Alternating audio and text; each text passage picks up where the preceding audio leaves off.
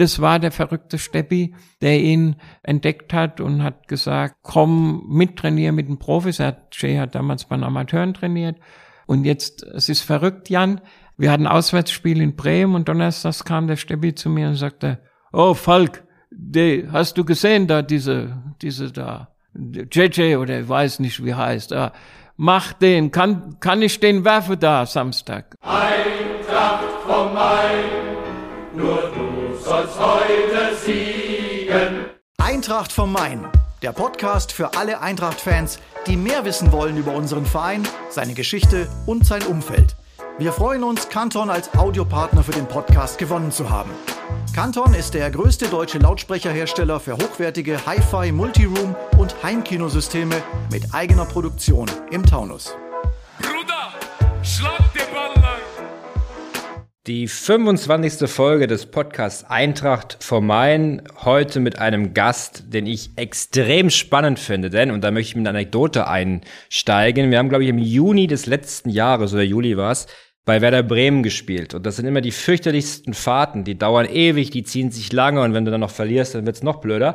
Aber wir haben gewonnen, 3 zu 0 damals, Ilsanker Doppelpack und auf der Rückfahrt äh, saß er bei uns im Auto und ich muss sagen, es war die beste, interessanteste und schönste Rückfahrt, die ich äh, in meinem Fußballer-Dasein hatte. Die vier Stunden hätten niemals enden dürfen, denn die Geschichten waren so spannend und so interessant und deswegen freue ich mich ganz besonders auf den Gast heute, auf Rainer Falkenhain. Ja, vielen Dank für die Einladung. Es freut mich, dass ich in der Jubiläumssendung eurer 25. Eintracht Podcast euer Gast sein darf. Grüße alle Fans natürlich draußen und viele von euch, ihn kennen mich ja 35 Jahre oder jetzt sogar 36 Jahre im Dienst der Eintracht.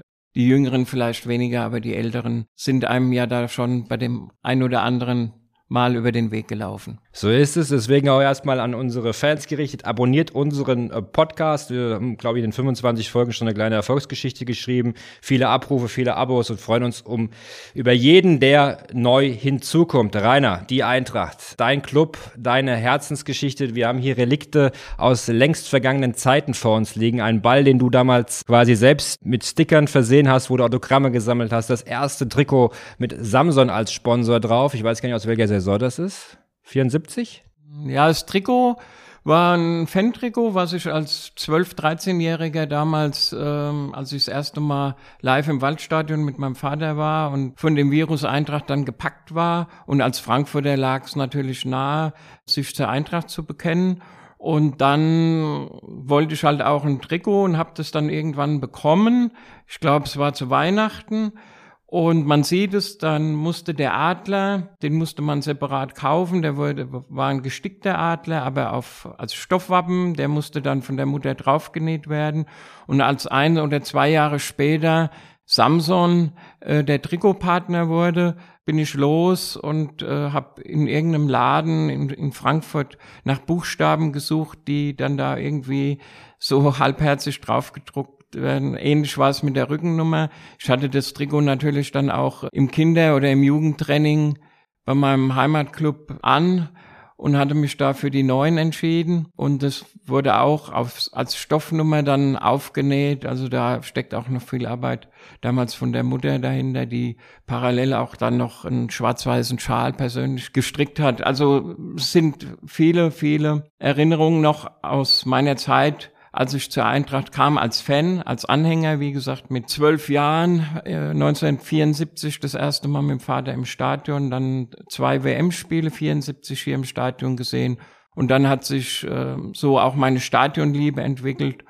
Ja, bin so zum glühenden Eintracht-Fan geworden, war ja dann auch äh, lange Jahre in meiner Gemeinde, wo ich wohne, heute noch wohne, in Münster-Altheim Vorsitzender des Fanclubs. Das ist Südhessen, korrekt? Also so zwischen Frankfurt und Darmstadt? Ja, eher, also 20 Kilometer zu Darmstadt, aber Darmstadt spielte ja viele Jahre im, im Fußball oder im Bezahlfußball eine untergeordnete Rolle. Und äh, bei mir lag es halt nahe, ich bin in Frankfurt geboren und bin dann hier in Frankfurt auch die auch auf die weiterführende Schule gegangen, habe hier studiert Und da haben mich halt viele Wege statt in Hörsaal oft an den Riederwald, an den Trainingsplatz gebracht. Und du hast extrem viel erlebt. Ich habe ja gerade schon erzählt von der Bremen-Tour, wo du ein bisschen was erzählt hast. Also denk dann nur an Kofferraumaktionen über die österreichische Grenze und, und, und. Was war denn aus deiner Sicht die Geschichte, wo du sagst, in den, in den Jahren, das war äh, die größte, die du erlebt hast? War das vielleicht sogar der Pokalsieg 2018? Ja, der Pokalsieg 2018 war schon groß, aber für mich damals als junger Mann, ich habe wie gesagt, ja 1986 angefangen und wir standen dann 1988 im Pokalfinale in, in Berlin. Es war noch das geteilte Deutschland. Ich erinnere mich, äh, ich bin mit dem Mannschaftsbus, wir hatten damals, Eintracht Frankfurt hatte damals schon einen Mannschaftsbus, einen gebrandeten, das war noch nicht so oft üblich damals in der Liga. Und wir sind mit dem Bus, so wie heute auch, leer nach Berlin gefahren, hatten nur das Gepäck drin, das Equipment bei weitem nicht so viel wie heute, aber der Busfahrer und ich. Und als wir an der Grenze standen, um äh, Richtung Transit nach Berlin zu gehen, kamen natürlich die Grenzer und waren total überrascht, dass so ein großer äh, Reisebus ist, A, mit, mit Fußballverein gebrandet. Und die kamen in den Bus und waren ganz erstaunt, dass da außer dem Busfahrer und meiner Wenigkeit niemand drin war. Und dann, die wollten es erst gar nicht glauben musste man denen erklären, warum, wieso, weshalb, dass wir eben mit dem Gepäck vorfahren und dass die Mannschaft anlässlich des großen Spieles, also des Pokalfinale 1988 in Berlin, wollten, dass unser Bus da ist und dass wir halt auch das Gepäck in dem Zuge auch transportiert haben. Und die haben dann natürlich auch äh, nicht direkt nach Souvenirs gefragt und gebettelt, aber sie haben sich schon sehr gefreut, als äh, ein Feuerzeug, ein Kugelschreiber und ein kleiner Wimpel halt irgendwie auch so bereit lagen, dass sie es auch mitnehmen konnten als Souvenir. Aber das wusstest du, ne? Du wusstest, wie man die Leute kriegt. Ja, man musste schon an der Grenze, ja, vorsichtig sein oder man hat auch riesen Respekt gehabt. Aber ich denke, es war halt eine besondere Situation und das hat sich auch so ergeben und wir haben das halt damals auf den Küchenblock gelegt und äh, als so geguckt haben und dann habe ich gesagt, sie können das ruhig mitnehmen und dann haben sie es halt unter ihre Mütze versteckt und äh, haben den Bus verlassen.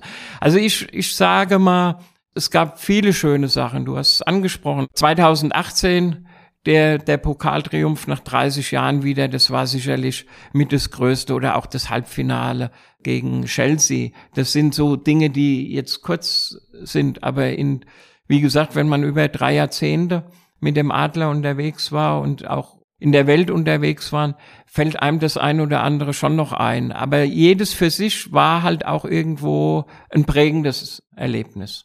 Ja, die 90er Jahre vor allen Dingen. Da äh, kann man natürlich, glaube ich, ein Buch drüber schreiben, was alles vorgefallen ist. Ähm, wie hat sich denn die Eintracht aus deiner Sicht verändert? Wir sind jetzt 2021 in einer Situation, wo wir, äh, glaube ich, es eigentlich gar nicht mehr so richtig äh, äh vergleichen können mit den 90ern. Ne? Der schimmliche Riederwald in den 90ern, jetzt stehst du hier im, oder sitzt du hier im Profi-Camp, alles auf allerhöchstem Top-Niveau. Ähm, wo liegen die Unterschiede? Ja, das ist ein gutes Stichwort. Also jetzt sitzen wir hier ich denke, wir alle, die wir hier arbeiten, können riesig stolz sein in so einem tollen neuen Gebäude, das richtungsweisend aus meiner Sicht für Eintracht Frankfurt ist. Jetzt arbeiten alle unter einem Dach zu sein. Und damals meine Anfänge, die waren am, am alten Räderwald. Da war auch damals ja noch äh, das alte Tribünendach in dieser runden Form drauf. Das wurde dann irgendwann mal abgetragen. Dann war da nur so ein so ein Schräg drauf. Die, die Keller waren feucht. Ja, wir waren sieben Leute, heute sind wir 250. Also die Eintracht hat sich entwickelt und äh, die Eintracht hat sich zum Positiven entwickelt. Und das Schöne ist, dass man bei Eintracht Frankfurt auch die Tradition nicht vergessen hat und dass die Tradition hochgehalten wird und nach wie vor auch eine Rolle spielt, ohne dass man äh, sich natürlich dem verschließt, was nötig ist, um im modernen Fußballbusiness halt auch konkurrenzfähig zu sein. Und dazu ist dieses Gebäude, in dem wir jetzt sind, wirklich ein Meilenstein aus meiner Sicht für Eintracht Frankfurt. Wir können wirklich froh sein, hier zu sein. Ähm, ich habe den Riederwald als Fan kennengelernt und äh, Autogramme von Anthony Bohr und Co. sammeln dürfen seinerzeit. Da warst du drin, ich war draußen und äh, es war irgendwie, hatte das schon was. Ne? Also der Riederwald an sich, das war schon irgendwie ein Gebäude so an sich, was irgendwie so eine Besonderheit ausgestrahlt hat, aber es war im Endeffekt nichts anderes als eine Bruchbude. Richtig, es war marode und trotzdem muss man sagen, dass wir gerade in den angesprochenen von dir 90er Jahren ja sportlich immer, obwohl wir nicht adäquate Möglichkeiten hatten, wie zum Beispiel der erste FC Köln hatte zu dem Zeitpunkt rund ums Geisbockheim schon eine moderne, für damalige Zeit, moderne, fortschrittliche Trainingsanlage im Grünen mit, mit anständigen Funktionsgebäude. Der FC Bayern hatte schon was in der Sebener Straße geschaffen, was äh, vorbildlich war für die damalige Zeit. Und wir haben am Riederwald auf zwei Plätzen und in den alten Kabinen uns aufgehalten, aber trotzdem sportlich, egal ob äh, damals nach der gelungenen Relegation 89 in den Folgejahren jedes Jahr im UEFA Cup gespielt, 92 um die Meisterschaft bis zum Schluss gespielt, auch in den Folgejahren dann immer noch international gespielt und auch in der Liga immer oben den Bayern Paroli geboten bis kurz vor Schluss. Und die haben sich sicherlich ab und an gewundert, wie kann Frankfurt mit dieser schlechten Infrastruktur es trotzdem schaffen, immer so eine schlagkräftige Mannschaft zu haben. Du hast eben schon viele Namen angesprochen, ob Anthony Jeboa, Uwe Bein, Uli Stein, waren ja schon auch schillernde große Fußballer. Und der Klaus Toppmüller, der Sensationsstart mit 20 zwei Punkten damals. Also sportlich war auch damals äh, die Eintracht schon in aller Munde. Absolut. Die Frage, die sich mir natürlich stellt, du hast die Innenperspektive gehabt zum großen Clou zur Meisterschaft, hat es trotz dieser enormen Qualität äh, nicht gereicht. War das dann tatsächlich vielleicht sogar auch dann so der Punkt, dass man sagt, es hat ein bisschen was gefehlt, infrastrukturell, vielleicht auch im, im Umfeld? Oder wo würdest du sagen, zum Beispiel 92, will ich immer in diese Wunde reingehen, aber es ist ja irgendwie immer da. Das war ja eine uh, Once-in-a-Lifetime-Chance, da irgendwie mal Meister zu werden. Wie, wie, oder was hat am Ende gefehlt? Auch unter Topmöller als wir eingebrochen sind. Ja gut, bei Topmüller, bei der Siegesserie von Klaus Topmüller erinnere ich mich noch wie heute, dass sich Toni Jeboa, dem der Klaus äh, vor der Saison in einem Gespräch, dem ich beiwohnen durfte, äh, so locker erklären hat oder erklären wollte, Toni, du kennst Gerd Müller, das ist einer der größten deutschen Torjäger. Ich mach dich zu dem, dessen Nachfolger oder jemand, der in dessen Nähe kommt. Und ich prognostiziere dir, du wirst 40 Tore schießen. Der Toni hat ganz groß geguckt und war ganz ungläubig. Und dann hat der Klaus ihm das aufgezeigt, hat gesagt, wir haben 34 Spiele. Toni, du machst in jedem Spiel, machst du doch ein Tor, oder? Und dann sagt er, ja, ja, ein Tor, ja, ja, Trainer, ein Tor. Hm. Sagt er, ja, und dann wird es Spiele geben, dann machst du auch mal zwei und dann wirst du die 40 Tore Marke knacken. Und der Toni hat da, glaube ich, auch dran geglaubt. Klaus Toppmüller war für die damalige Zeit, aus meiner Sicht, habe ja bis dahin auch schon viele Trainer erlebt gehabt, ein totaler Motivator, der gepaart mit seiner Lockerheit, die man auch mit ihm verbindet als Spieler, er war ja sicherlich auch eher beim FCK ein Spieler, der nicht nur Leistung auf den Platz brachte, sondern das ein oder andere Mal auch mit anderen Kapriolen bei den Menschen im Kopf ist. Und der hat es total super rübergebracht. Und als wir in, glaube in Nürnberg gespielt haben, der Toni hat zwei Tore geschossen gehabt oder sogar drei, dann hat er ihm das nochmal verdeutlicht. Aber dann hat sich der Toni leider, ich glaube, es war im Heimspiel zu Hause, freitags abends gegen Dresden, schwer am Knie verletzt, sogar durch einen eigenen Mann, durch einen Karrer wurde er, glaube ich, verletzt und kam halt nicht mehr auf die Beine. Und, und diese, diese Lücke im, im Sturm, die hat dann letztendlich zugeführt, dass diese Siegesserie ins Stottern kam und wir das leider nicht auffangen konnten, obwohl wir am Ende immer einen europäischen Platz hatten. Und das ist das, Du erlebst ja jetzt auch, wie schwer das in jeder Saison ist, in die europäischen Ränge zu kommen. Und das war damals, finde ich, schon ein großer Erfolg. Zu 92, ja, wir haben Stuttgart und Dortmund, die dann nachher am letzten Spieltag ja die direkten Konkurrenten waren um, um den ersten Platz. Die haben wir eigentlich in den direkten Vergleichen waren wir klar vorne. Aber wir hatten halt das Pech, dass wir im vorletzten Spieltag, aber das vergessen viele oder haben viele nicht mehr auf dem Schirm, gegen Werder Bremen, die in Siegeslaune in Frankfurt antraten, die kamen aus dem Europapokal ins Spiel der Pokalsieger und weilten hier in Frankfurt und äh, haben mehr gefeiert wie trainiert. Und da haben wir 2-2 gespielt und da gab es auch schon eine strittige Elfmetersituation, ich glaube, an Uwe Bein. Und da haben wir nur 2-2 gespielt wenn wir da gewonnen hätten, waren wir halt schon durch. Aber es ist halt so, im Spiel oder im Sport kannst du halt nicht kalkulieren, das weißt du auch. Wir sind letztes Jahr nach Schalke gefahren und haben gedacht, okay, Eintracht Frankfurt ist schon mal dazu gut, auch aus der Tradition raus, beim vermeintlichen Absteiger auszurutschen. Aber es hätte keiner gedacht, weil wir auch alle das große Ziel Champions League vor Augen hatten. Und auch da passiert es dann halt mal, dass du auch heute noch mit guter Infrastruktur, mit fünf Athletiktrainer, mit äh, fünf Masseuren und so weiter, mit, mit einer ganz anderen Möglichkeit der Analyse, dass du halt auch so Spiele verlierst. Und so war halt dann Rostock war dann das sogenannte Endspiel und die haben sich halt voll reingehangen, weil sie irgendwo auch noch den Glauben hatten, nicht abzusteigen, obwohl das eine Farce war. Und bei uns kam die unglückliche Situation des nicht gegebenen Elfmeters. Das soll ja nicht heißen, dass er, selbst wenn du ihn bekommst, dass er unbedingt reingeht. Aber ich meine, den Ralf Weber da einen Meter vorm Tor, den Ball, glaube ich, den hätte er schon reingemacht. Und dann wäre das Spiel anders gelaufen und dann würde außer dem Meistertitel 59 haben wir wieder einen Brückenschlag zur Tradition, hätten wir wahrscheinlich auch auf dem Briefbogen auf dem Wimpel stehen, deutscher Meister 1982. 92. 92, sorry. Hätten wir natürlich dann die Situation gehabt, wer weiß, was dann alles passiert wäre. Champions League danach, ein volleres Portemonnaie und die Entwicklung, vielleicht sind dann damals schon in die Infrastruktur äh, investiert und, und, und. Alles hypothetisch, müssen wir nicht drüber reden, aber ist natürlich total interessant, denn du bist seit dem 1. April 85 für die Eintracht tätig und dann hat dich, war zunächst auf der Geschäftsstelle, wenn ich richtig informiert bin, und dann hatte ich Jörg Berger zur Mannschaft geholt auf die Bank. Wie kam das zustande? Ja, es war so, ich habe eigentlich 1988 mit Kali Feldkamp oder in der Saison 87, 88, als Kali Feldkamp zu uns kam und Wolfgang Kraus Manager war, ähm, habe ich schon viele Arbeiten von der Geschäftsstelle aus für den Lizenzspielerbereich gemacht oder damals war es halt für den Mannschaftsbereich gemacht im organisatorischen, war dann auch im Sommertrainingslager erstmals mit, war dann im Wintertrainingslager, das war mein erstes in Südfrankreich damals in der Winterpause.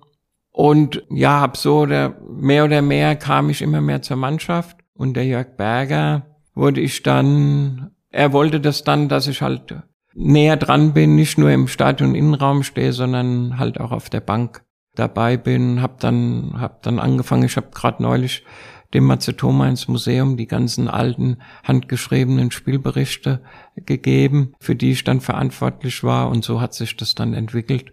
Und ja, so ist das entstanden und dann kam ja nach Jörg Berger der Stebbi das erste Mal und den Stebbi kannte ich ja noch auch aus seiner Zeit als er hier Spieler war, als Fan, äh, als er 76 kam. Das ist ja genau die Zeit, wo unter anderem auch das Trikot herstammt, mein erstes Fan-Trikot. Hatte eigentlich dann zum Steppi auch immer noch Kontakt, A, durch seine Pilzstube im, im Hessensender, wo man halt als Fan auch mal hinging und sich gefreut hat, einen, einen Spieler zu sehen. Und habe ihn dann auch in seiner Zeit, als er bei Rot-Weiß Trainer war, wo er dann auch viele unserer ehemaligen Spieler, die auch irgendwo Wegbegleiter von mir waren oder Weggefährden, man hat sich halt gekannt, äh, gespielt haben und ich dort öfters war und so kannte ich ihn schon näher und äh, der hat es halt beibehalten und ja, so wurden die Aufgaben dann mehr und mehr und ich war dann Mannschaftsbetreuer und später Leiter Lizenzspielerabteilung und äh, ja, mehr oder weniger für alle Belange rund um die Mannschaft verantwortlich. Wenn man mit Rainer Falkner unterwegs ist, das an alle, die zuhören, dann kann man sich immer sicher sein, es gibt Taxis an Stellen der Erde, wo es eigentlich keine gibt. Ähm, Rainer kriegt immer eine Lösung hin. Das ist total interessant und spannend. Die Tricks und Kniffs hast du dir über all die Jahre ähm, angeeignet. Ne? Also da bist du so erfahren wie eigentlich kein anderer. Ja gut, man, man glaube ich, so wie der Torjäger den Torinstinkt irgendwo hat, äh, muss man so das Organisationstalent irgendwo in einem haben. Und das ist offensichtlich bei mir gegeben gewesen und äh, das konnte ich einbringen. Und wir hatten da schon einige knifflige Situationen, wenn ich nur dran denke, du hast gerade auch von der Fahrt von Bremen gesprochen, ich komme auf ein Spiel in Bremen, was eher etwas unangenehm war.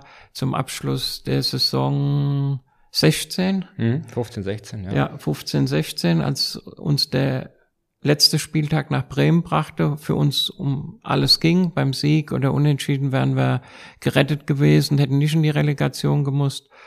Und wir hatten alles geplant. Nico Kovac war ja sechs oder acht Spieltage vor Ende der Saison gekommen, mich mit ihm ausgetauscht, wie er das alles sieht. Und er wollte aber zum letzten Spiel das alles so ganz normal lassen wie immer. Das heißt, Freitag hier das Abschlusstraining machen. Dann mit der Linie Damals sind wir überwiegend Linie geflogen, nach Bremen zu reisen. Und dann kommen wir an den Flughafen und zwar einer der seltenen Tage, äh, ähnlich wie damals beim Confed Cup, dass es in Frankfurt so stark regnete, dass hier das Wasser übers Dach schoss. Und so war an diesem Nachmittag halt auch ganz, ganz starke Regenfälle. Wir kamen an den Flughafen. Etliche Flüge waren schon äh, gestrichen, annulliert oder verspätet. Unser Flug nach Bremen war eigentlich ganze Zeit noch, ging er noch und dann irgendwann kam auch verspätet, dann annulliert und hin und her. Und da war es schon auch eine Herkulesaufgabe, einen Notfallplan zu machen. Wie kommen wir jetzt nach Bremen? Denn wir mussten nach Bremen. Am anderen Tag stand das wichtige Spiel an. Herr Rebert Bruchhagen, der ja damals noch unser Vorstandsvorsitzender war und auch mitreiste, sagte nur zu mir, Rainer, du hast freie Wahl, du kannst machen, was du willst. Und wenn wir alle mit Taxis oder mit dem Bus fahren müssen oder du noch woanders einen Flieger herholen musst, äh, mach es. Also da war dann halt auch Organisations- und Improvisationstalent gefordert. Ich erinnere mich noch, ich hatte damals noch ein normales Handy, aber der Akku äh, hat dann aufgrund der zahlreichen Telefonate, die man führen wollte, halt irgendwann auch mal langsam das Ende aufgezeigt, aber Gott sei Dank hatte ich das Ladegerät einstecken, habe mir dann einen Platz gesucht, wo eine Steckdose in der Nähe war. Die Mannschaft hatte ich kurzerhand in Absprache natürlich mit Nico und mit Harry hatten wir noch so einen kleinen Imbiss dann im Flughafenhotel, Sheraton Flughafenhotel organisiert, weil es war klar, es wird eine längere Wartezeit geben, die Abflugzeit wird sich nach hinten verschieben und oder wir werden anders reisen müssen.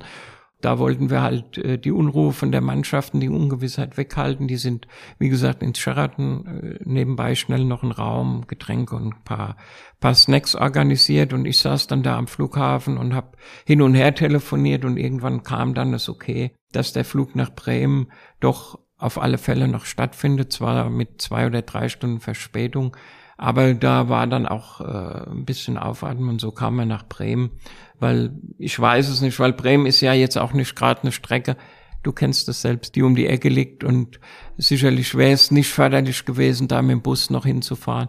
Die Züge waren wie so oft bei der Bahn halt auch nicht flexibel und waren auch an dem Tag total überlastet, weil wie gesagt halt auch Unwetterchaos war. Also das ist so so ein Beispiel gewesen. Es war eines so der letzten Aktionen in 16, weil 18 mit dem Pokalfinale habe ich ja dann auch äh, diese Position mit dem Weggang vom vom Niko Kovac auch aufgegeben und äh, innerhalb der Eintracht andere Aufgaben übertragen bekommen. Kommen wir nun zu unserer Rubrik, die Eagles 11. Äh, Rainer, dein erstes Fußballtrikot, das du besessen hast, liegt vor uns. Da haben wir schon drüber gesprochen. Das ist das Trikot, ne? Mit der Nummer 9, Samson und dem Eintracht Ader, der aufgestickt wurde von deiner Mutter.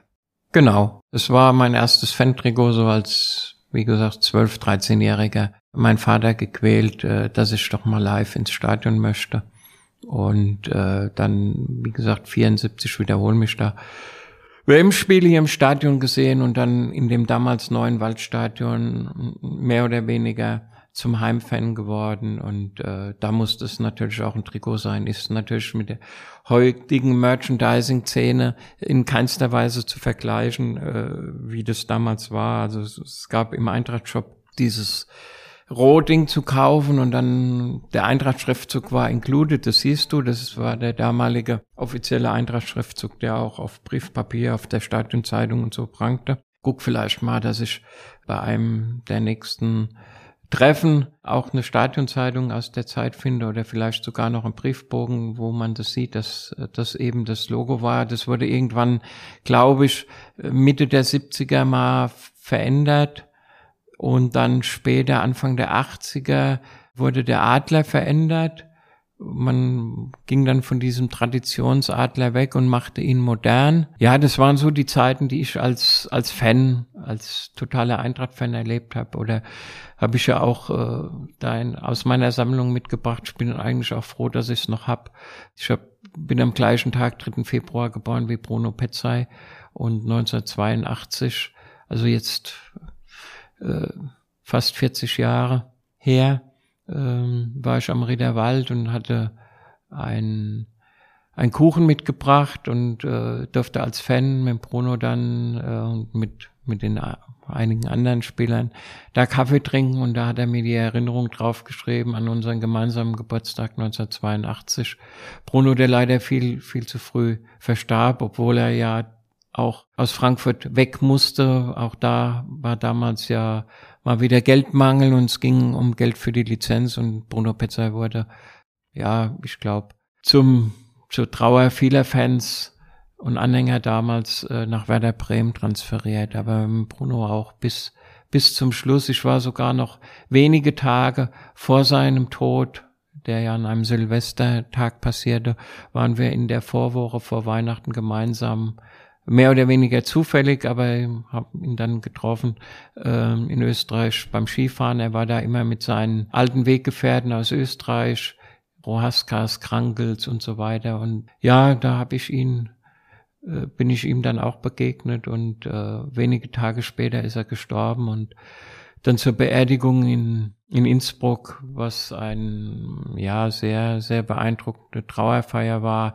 in der Kirche, die auch viele kennen, die man von der Flugschanze in Innsbruck sieht, äh, war die Trauerfeier und Hansi Müller, die gemeinsam ja beim, damals in Innsbruck spielten, ich glaube, äh, FC Tirol oder Wacker Innsbruck noch zu der Zeit, will ich mich nicht ganz festlegen, hat von der Kanzel äh, eine ganz bewegende Trauerrede damals gehalten und Karl-Heinz Körbel und ich waren als äh, Vertreter der Eintracht bei der Trauerfeier und ja, das äh, ist mir jetzt so wieder gekommen, als mir das Poster in, in die Hand gefallen ist, als ich mich ein wenig auf meinen Besuch heute hier bei euch vorbereitet habe. Total interessant und spannend. Ähm, das heißt, wenn du sagst, der beste Spieler, den du erlebt hast, ist das Bruno sogar? Oder würdest du sagen, es gibt Ach, noch andere Parameter? Ja, da gibt's, da gibt's auch. Also ich sag mal, Anthony Yeboah war sicherlich ein Ausnahmeteil. JJ Okocha, wenn, wenn ich dran denk, viele sprechen über das Tor gegen KSC, was im übrigen Jahr vor gut zehn Tagen auch äh, sich gejährt hat zum 28. Mal.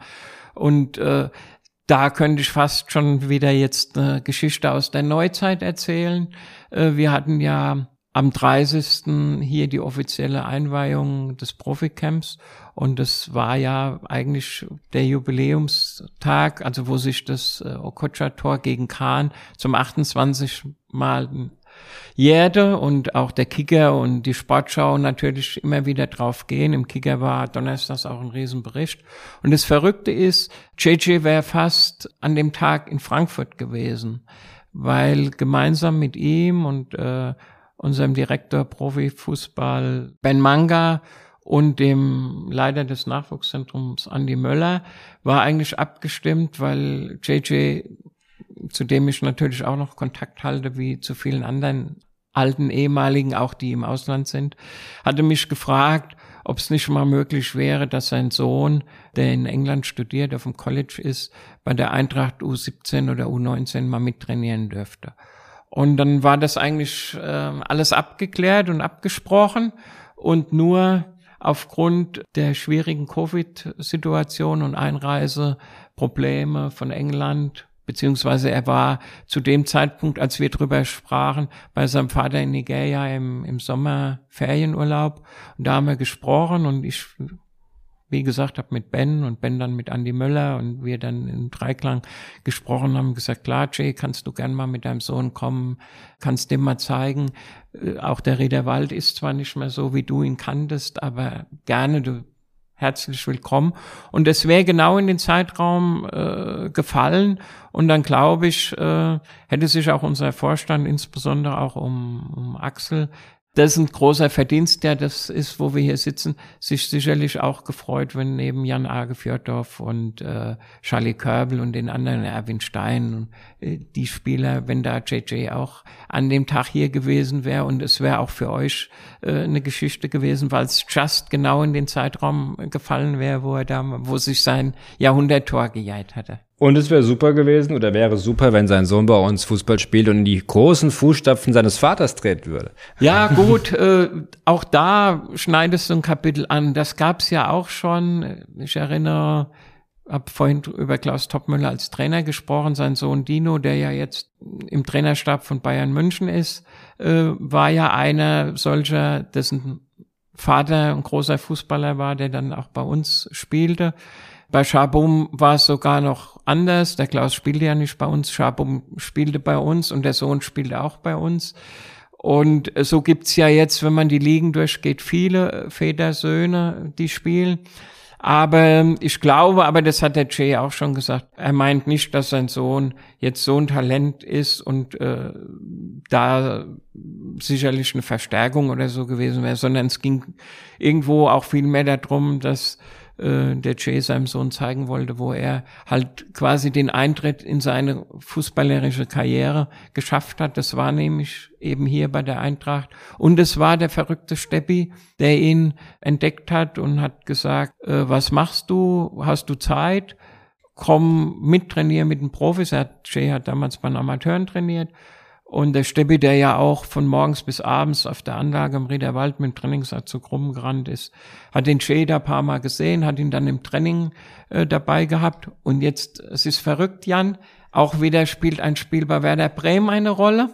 Wir hatten Auswärtsspiel in Bremen und donnerstags kam der Steppi zu mir und sagte, oh Falk, de, hast du gesehen da diese, diese da, JJ oder ich weiß nicht, wie heißt, ah, mach den, kann, kann ich den werfen da Samstag? Sag ich, ja, Steffi, dann muss ich eine Spielberechtigung machen, aber er war ja bei uns eigener Amateurspieler, aber er stand noch nicht bei uns, beziehungsweise damals gab es noch Spielerpässe. Und sein Spielerpass war eben noch nicht mit der Spielberechtigung für die äh, Profimannschaft versehen. Das habe ich dann donnerstags noch gemacht. Und freitags nach dem Abschlusstraining äh, hat der Steppi zum JJ gesagt, ah ja, du kommst mit, du bist im Kader und hat ihn ja dann auch in Bremen spielen lassen. Mit etwas Glück hätte Jay sogar in dem Spiel ein oder zwei Tore machen können. Also so siehst du, äh, schließen sich viele, viele Gedanken dann im Kreis und äh, es kommt irgendwas und verrückterweise auch Werder Bremen ein Spiel bei Werder Bremen hat da wieder eine Rolle gespielt. Ich mache noch mal eine, eine Frage dazu, weil wir haben mit dem besten Spieler get, äh, gesprochen. Ja. Ist vielleicht ein bisschen unfair, weil du natürlich zu allen Trainern ein besonderes Verhältnis hast. Aber wer war denn aus deiner Sicht in der Zeit bei Eintracht Frankfurt der beste Trainer? Auch das ist unheimlich schwer, aber jede Zeit hat so gewisse Dinge. Also ich habe es vorhin schon gesagt, Klaus Toppmöller überragend. Der Steppi, als er damals kam, Jörg Berger sowieso, sowohl in der ersten Zeit, als er uns in der Relegation gerettet hat. Er war ja schließlich in einer Europacup-Saison, als wir als Pokalsieger 88 in die damalige Europapokalsaison der Pokalsieger starteten, hatten wir vier Runden gespielt und hatten vier Trainer. In der ersten Runde äh, war Kali Feldkamp schon erkrankt und äh, seine Assistenten haben die erste Runde gemacht. In der zweiten Runde äh, bei Sakaya Spor war, glaube ich, dann Paul Czernay Trainer und letztendlich, als wir ausschieden in Mechelen, 89, war dann Jörg Berger der Trainer. Und Jörg Berger hat uns damals ja über die Relegation gerettet, hat dann viele Jahre, bis wir haben vorhin schon mal drüber gesprochen, bis Steppi kam, auch äh, die Mannschaft jedes Jahr in UEFA Cup geführt und hat natürlich die für uns alle, und da glaube ich, äh, erreichen wir doch viele Fans, weil 99 auch wir haben gerade vorhin im Zuge der Eröffnung unserer wunderbaren neuen Eintrachtheimat gesprochen über Jan Age. 99 ist zwar jetzt auch schon über 20, zwei Jahrzehnte her, aber ich glaube, das ist jedem Fan auch noch äh, vor Augen, dieses äh, unwahrscheinliche 5-1 und Jörg Berger kam drei oder vier Spieltage erst vor Schluss und hat dann da auch die Rettung geschafft. Also Jörg war zu dem Zeitpunkt, als er bei uns war, auch immer, ja, ein erfolgreicher Trainer. Wer natürlich auch aus meiner Sicht, das waren meine Anfangsjahre, als ich anfing, äh, war Dietrich Weise Trainer von Eintracht Frankfurt, damals, äh, glaube ich, das zweite oder das dritte Mal auch, der zu dieser Zeit auch schon ein sehr akribischer, moderner Trainer war. Kannst du natürlich heute äh, mit der heutigen Zeit nicht vergleichen, aber ich erinnere an Niko Kovac, ich erinnere ja an, an Adi Hütter, also wir hatten, oder Eintracht Frankfurt hatte auch zu verschiedenen Zeiten auch immer zum Teil große Trainer und oder auch Trainer, die sich entwickeln konnten oder erfolgreich waren. Selbst ein Horst Ermantraut, äh, der damals in der Winterpause kam, in den Niederungen der zweiten Liga, ich werde es nie vergessen, wir sind in die Winterpause, in die Winterpause gegangen mit einer Niederlage zu Hause gegen Oldenburg standen auf einem Abstiegsplatz in der zweiten Liga. Und Horst Ermantraut kam dann äh, auch ein Ex-Spieler, also der auch eine Eintracht-Vergangenheit hatte, der wissen vielleicht viele nicht, äh, 1980 der UEFA Cup-Siegermannschaft angehörte oder dem Kader damals angehörte. Ich glaube auch im Hinspiel in Mönchengladbach gespielt hat, hat dann in seiner auch eigenwilligen Art aber alle darauf auf Spur gebracht und besonnen hat gesagt, ihr müsst jetzt mal davon wegkommen, Eintracht Frankfurt.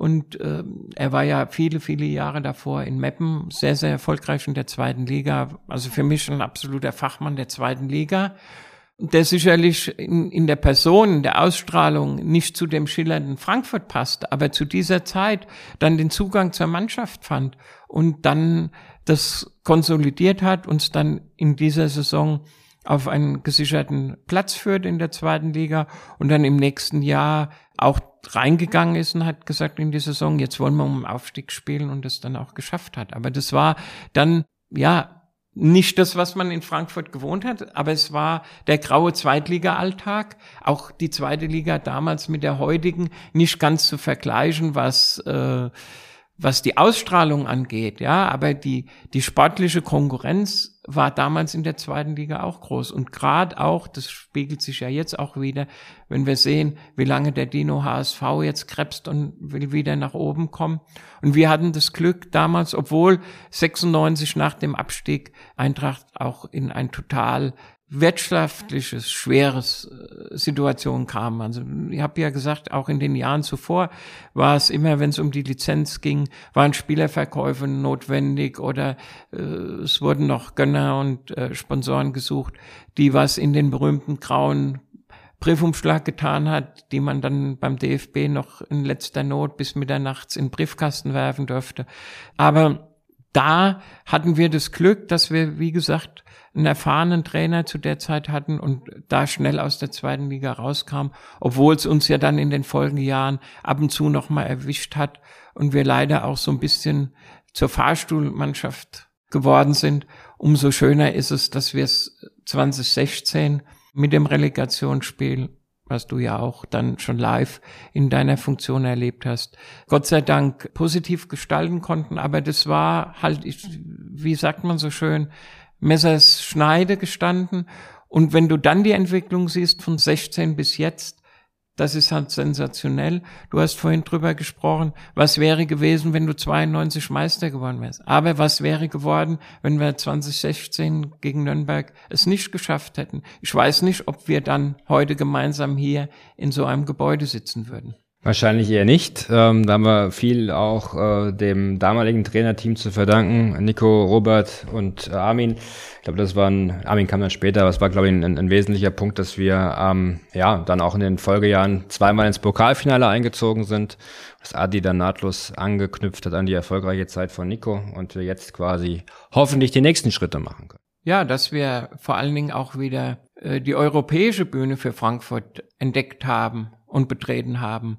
Und auch du hast ja bei vielen Auftritten oder äh, bei Reisen entweder nach Nyon in die Zentrale der UEFA oder bei den Auslosungen es in Monaco, dies Jahr war sie ja leider äh, nicht dort, sondern in Istanbul, äh, erleben können, dass Eintracht Frankfurt international, auf internationaler Bühne und gerade auch aus den Spielen der Vergangenheit oder der Neuzeit, erinnere nur an die Serie 11 mit dem Auftritt in Bordeaux oder in Porto, wo die UEFA gesagt hat, das ist Wahnsinn, da sind 20.000 Gästefans in der Stadt und die machen einen äh, doch bei vielen Clubs unbeliebten Wettbewerb oder unattraktiven angesehenen Wettbewerb zum Spektakel.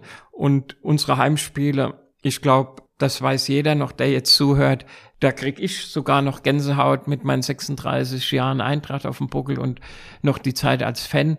Also ich sage ja zwar mit, mit fast 50 Jahren Eintracht gehen, in, krieg da noch Gänsehaut, wenn ich an unsere UEFA oder europäischen Spiele in den letzten Jahren denke. Und deshalb ist es schön und deshalb äh, gehen wir ja auch mit voller Vorfreude jetzt in die Gruppenphase äh, der Euroleague und äh, wir müssen halt damit leben, dass wir jetzt mit eingeschränkter Kapazität spielen, aber es ist wesentlich besser als die letzten beiden Spiele, als wir im Heimspiel gegen Basel äh, auf einmal am Spieltag morgens erfahren haben, wir dürfen nicht mehr vor Zuschauern spielen. Das war 24 Stunden vor noch ganz anders.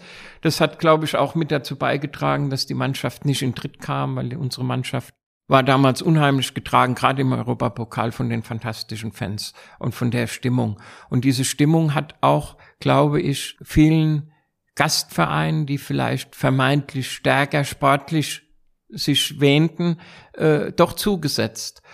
Und dann das Rückspiel war ja dann erst drei oder vier Monate später in Basel auch vor leeren Rängen. Und da sind wir leider, aber so wie es auch auf den Rängen war, halt äh, ausgeschieden. Und deshalb ist es schön, dass wir jetzt, nachdem wir wieder auf die internationale Fußballbühne zurückkommen, wenigstens vor halbem Publikum oder halber Kapazität spielen dürfen, weil ich glaube auch, dass die Fans, die 25.000 werden auch ein Spektakel, ein Feuerwerk im Sinne nicht der Raketen, sondern äh, der Stimmung hier abbrennen und werden alles dafür tun, dass die Mannschaft durch Europa getragen wird. Davon gehe ich aus. Ich sage jetzt was Freches. Ich sage, ich würde mich über ein paar bengalische Feuer äh, wirklich auch freuen in Zukunft, denn das würde bedeuten, dass wir wieder 51.500 drin haben und die Kiste voll ist. Und dann kann man da auch mal ein Auge zudrücken, denn nichts lieber als das, dass wir endlich wieder alle hier bei uns im Stadion haben. Ja, zumal, wenn wir jetzt auf, auf die Gegner gucken mit Fenerbahce und Olympiakos, das sind ja auch bekannte Fußballstädte, die gerade auch für das sprechen, was du sagst, also auch Fan, Fans, die voll hinter ihrer Mannschaft stehen und auch mit Feuerwerk arbeiten. 2006 haben wir ja auch in Fenerbahce, damals war es ja in der Runde äh, nicht so, dass du Heim- und Auswärtsspiel hattest, aber wir hatten in der Gruppe damals das letzte Spiel, in der Gruppe auch im Dezember in Fenerbahce und die sind durch ein spätes Tor, ich glaube es war sogar in der Nachspielzeit, gegen uns weitergekommen und das war eine Wahnsinnsstimmung dort im Stadion. Ich, ich weiß nicht, wie es, wie es ausgegangen wäre, Natürlich wären wir alle auch rausgekommen, aber wie es, wie sich das abgespielt hätte, wenn wir dort als Sieger weitergekommen wären und Fenerbahce wäre ausgeschieden. Das schauen wir uns dann im Dezember an, wenn wir da als Sieger vom Platz gehen. So, dann kommen wir zu dir persönlich. Dein Lieblingsreiseziel? Mein Lieblingsreiseziel war eigentlich in den letzten Jahren Mallorca, aber seit Covid bin ich dort nicht mehr gewesen. Und im Winter führt's mich in Allgäu und ich war oder bin bekennender Fan der Ski, der Vier-Schanzentournee und habe äh, dies oft verbunden und habe in den Zeiten bis vor fünf, sechs Jahren bin ich auch noch selbst bisschen äh, Ski gefahren, konnte ich das immer verbinden. Also im Winter eher die Berge, im, im Sommer oder im Frühjahr äh, war es Mallorca, äh, weil das auch recht gut mit meinem jetzt neuen Hobby seit paar Jahren verbinden kann, eben dem Golfsport, wobei ich dazu sage, ich, ich kann es nicht. Ich habe zwar beim letzten Eintracht Golfturnier vor zwei Jahren äh, in meiner Klasse äh, das Siegerprotest betreten, weiß aber heute noch nicht, wie ich dazu kam. Aber so ist es manchmal beim Golf. Äh, du machst einen guten Schlag, du machst einen schlechten Schlag und am Ende äh, werden die Punkte zusammengezählt und auf einmal hast du gewonnen. So ist es. Ähm, Lieblingsessen? Ja, eigentlich äh, schon frankfurterisch. Also schön Resource und Handkäse. Ja, oder es kann auch ein Rippchen sein, eine, eine Rindswurst. Dein Lieblingsort in Frankfurt? Stadion? Ja. Mhm. Jetzt interessant, sehr spannend für mich, äh, die Beantwortung dieser Frage. In welche Musikgruppe würdest du passen? Ich glaube in keine, musikalisch bin ich nicht.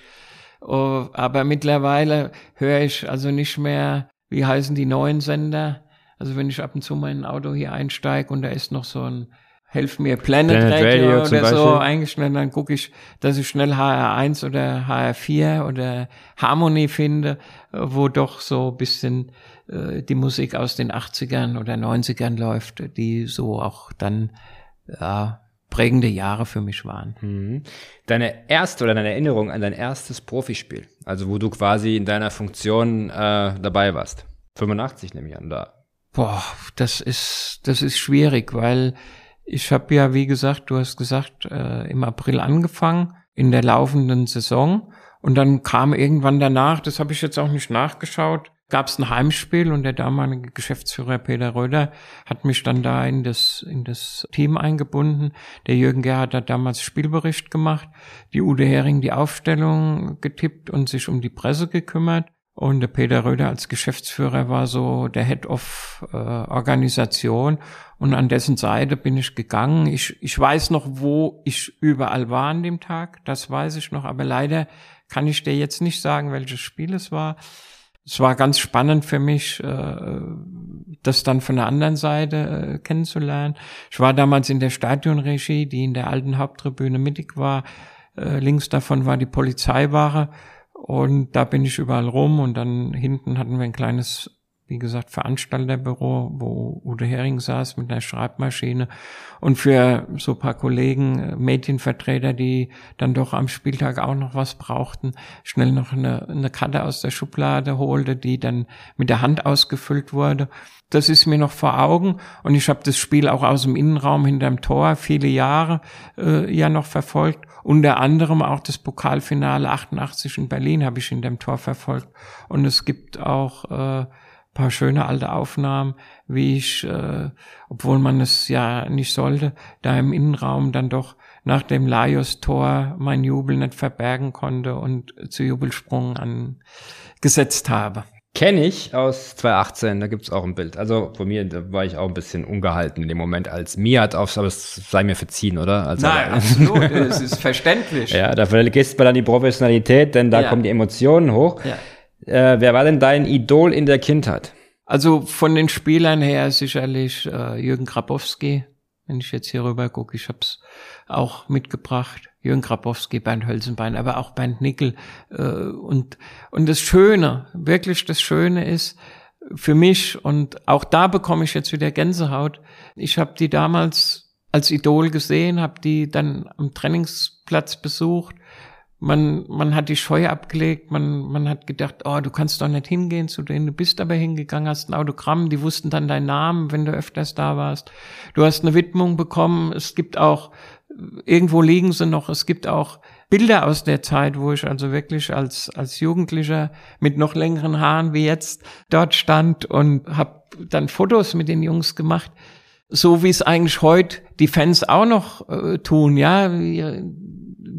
Wenn ich sehe, war jetzt paar Mal wieder im Sommer auch in der Fußballschule, die ja sehr erfolgreich vom Shadi Körbel, der natürlich auch prägender Spieler war in meiner Zeit, den ich kennen durfte, auch als Fan und mit dem mich A, eine enge Freundschaft verbindet und auch jetzt, seitdem er zurückkehrte, auch eine total kollegiale äh, Verbundenheit ist. Und als ich in der Fußballschule war und dann doch der eine oder andere Spieler wie Hinteregger oder unser Fußballgott in der Fußballschule sind und die Kinder gehen hin und wollen auch zwar heute nicht mehr mit dem Fotoapparat, aber mit dem Handy ein Bild machen. Und äh, ich erinnere mich noch damals und du musstest dann den Film wegbringen und bis du dann deine Bilder bekommen hast und das war richtig spannend.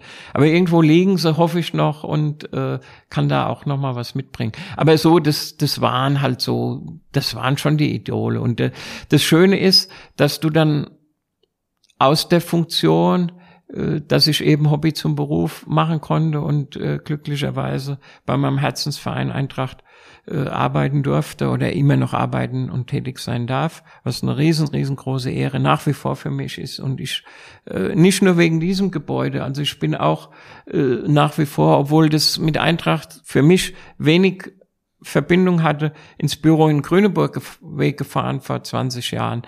Aber dass jetzt immer noch der Kontakt da ist und äh, gerade mit Jürgen Grabowski, wie gesagt, Charlie habe ich gesagt, äh, dem ich ja auch hier im Alltag begegne, aber auch im Jürgen Krabowski oder im Bernd Hölzenbein, der ja auch viele Jahre als maßgeblicher Vizepräsident für Fußball, dann später als Manager auch mein direkter Vorgesetzter im Shop war, den du als Idol hattest und dann auf einmal sind es deine Kollegen oder deine Vorgesetzten und du darfst für die arbeiten oder mit diesen arbeiten.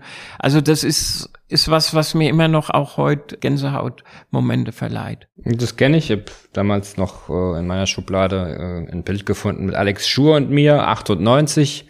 Und jetzt unterhält man sich hier ja. quasi beim Kaffee genau. über den Flur, Alex, alles klar und so weiter. Also das ist schon eine andere, besondere Situation, kann das sehr gut nachfüllen.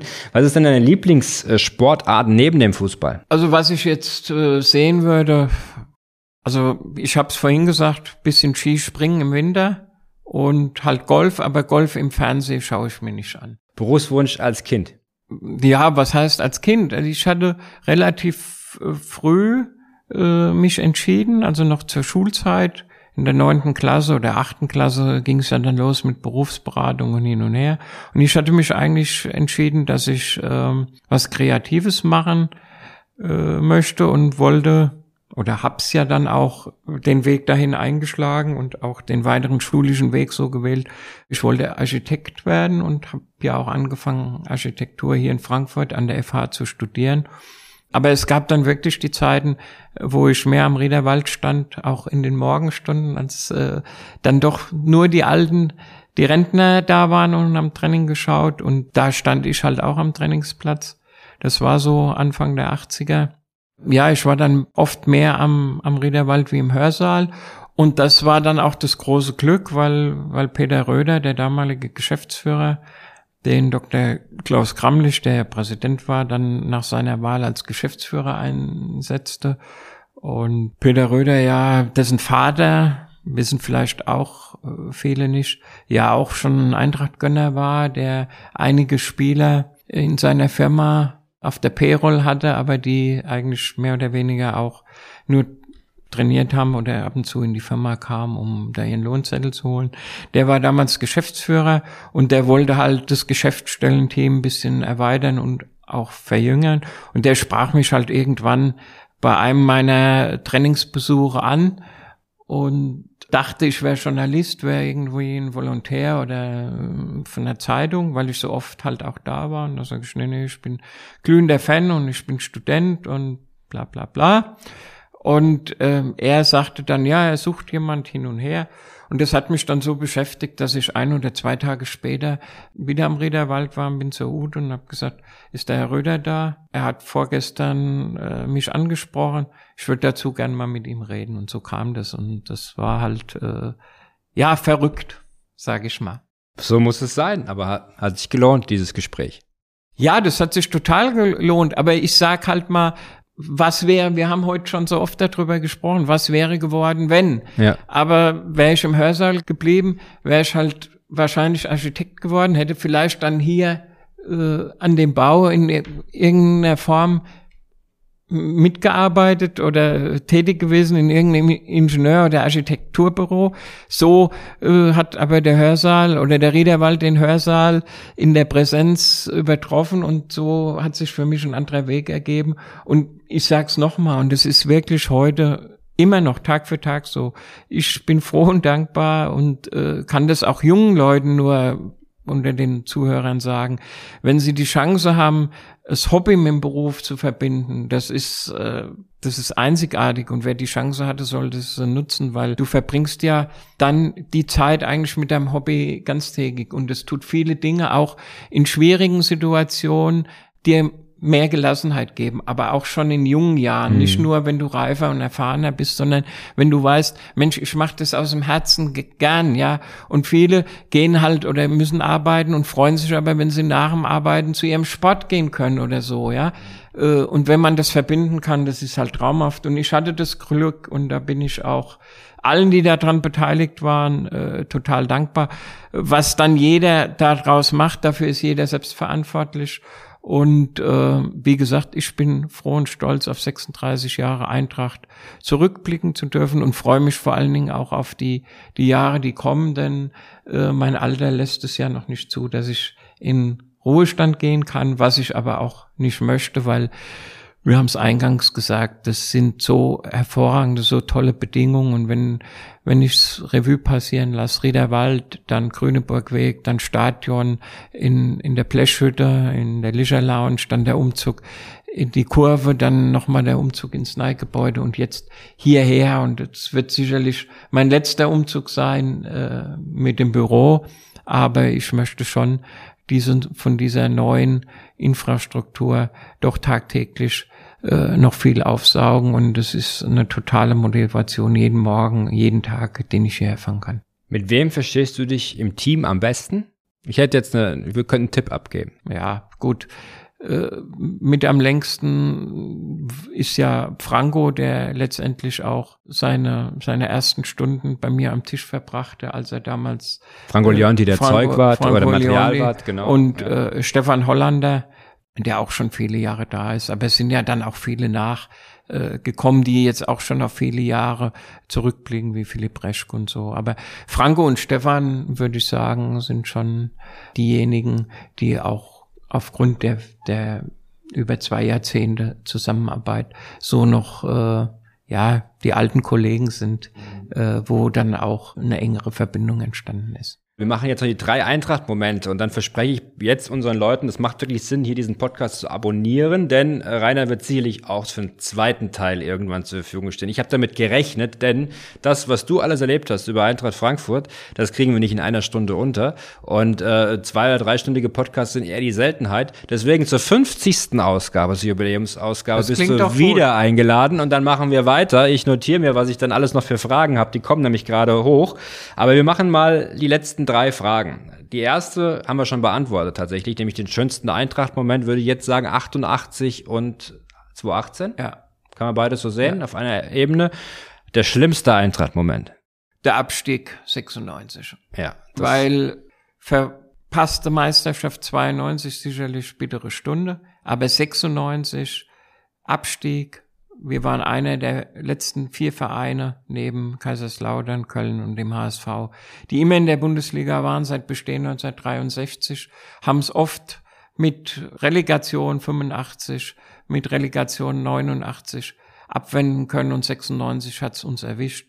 Das war für mich mit das Bitterste und ich hatte, wir hatten es vorhin schon mal, dann den Gang in die zweite Liga, der große Name Eintracht Frankfurt in die zweite Liga und äh, wirtschaftlich ganz, ganz schwierig, keine Mannschaft und äh, es nicht verinnerlicht, dass die zweite Liga eben was anderes ist. Das hat lange gedauert und das war schon ja das Schlimmste. Hm. Und deine schönste Kindheitserinnerung an Eintracht Frankfurt? War das Pokalfinale 75 als 13-Jähriger, wo ich auch, wie gesagt, mit zwölf habe ich es meinem Vater abgenötigt, mal hier zum Spiel. Das war unvergesslich. Auch der Pokalsieg 81, den ich auch noch damals als Fan äh, mit der als Vors Vorsitzender des Fanclubs mit einer Riesengruppe mit 70 Leuten im Bus besucht habe, war sicherlich auch. Aber da war man ja schon etwas erwachsen. Da war ich schon 21, aber als Kind äh, ganz klar der Pokalsieg 75. Rainer, vielen Dank. War ein super spannendes Gespräch mit tausend Geschichten, die noch äh, unerzählt sind. Äh, ich mache einen kurzen Teaser für, für, den, für die 50. Folge. Zum Beispiel Sheriff Touré Mama im Kofferraum über die Grenze von Österreich zurück nach Deutschland, Ja. wie du das gemacht hast. Oder wie du den Gartenstuhl oder wo du den Gartenstuhl für Horst Ermantraut besorgt hast, äh, 1997 beziehungsweise 98. Vielleicht können wir ein bisschen über die Zeit mit Reinhold Fanz sprechen, über die Situation, wo wir äh, nach unten gerauscht sind, was der Grund war, warum wir dann auch in den 2000ern abgestiegen sind. Also wir haben noch ganz, ganz viel zu erzählen. Wir haben noch einige Themen und ich hatte ja, wie gesagt, als ich 2018 als äh, Leiter Lizenzspielabteilung äh, aufgehört hatte, war mit Nico, der war dann tatsächlich auch der 30. Trainer, mit dem ich zusammengearbeitet habe und wir haben ja nur über vier, fünf Trainer gesprochen. Also den einen oder anderen haben wir da noch, wo es sicherlich noch was zu erzählen gibt. Oder wenn ich dran denke, 94, als wir vor der WM USA als Sparringspartner nach Kolumbien gereist sind, äh, eine verrückte Reise oder äh, internationale Freundschaftsspiele, äh, wo die Eintracht immer beliebt war, in Sevilla oder in Gran Canaria beim Turnier. Also es gibt noch einiges und ich freue mich, ja, dann wieder bei euch Gast sein zu dürfen und werde dann auch noch mal ein wenig in meinen Schubladen und im Kellerkram. Vielleicht finde ich noch was, was ich dann auch wieder mit einer Geschichte verbinden kann. Aber es war auch für mich schön, bei euch sein zu dürfen. Ich hoffe, es ist für die Zuhörer äh, nicht langweilig und sie haben ein bisschen Spaß daran und äh, ich kann nur sagen, die große Eintracht-Fangemeinde ist ja auch, das ist ja auch so was, äh, wenn ich jetzt die 36 Jahre von mir zurückblicke, auch das hat sich ja immens entwickelt. Du findest heute Autos mit Hanauer, mit Offenbarer Kennzeichen, die wo selbstverständlich der Eintracht-Adler dran ist. All das gab es damals nicht. Und äh, Eintracht ist, ja, für mich sowieso, für dich, für viele Kollegen hier im Haus auch, ist halt was Besonderes. Aber ich glaube auch für viele, viele hunderttausend Menschen in der Region Rhein-Main und auch darüber hinaus. Absolut. Und genau das versuchen wir auch hier im Podcast abzubilden. Deswegen vielen Dank fürs Zuhören, äh, liebe Zuhörerinnen und Zuhörer, und äh, vielen Dank für dein Kommen, Rainer. Wir sehen uns spätestens wieder bei der 50. Folge. Davor sicherlich auch das ein oder andere Mal jetzt auch in den äh, Europa League Reisen und Bundesligaspielen, die wir auch zusammen besuchen. Vielen Dank euch allen. Abonniert unseren Podcast gerne über die üblichen äh, ja, Podcast-Kanäle und seid auch weiterhin dabei. Vielen Dank.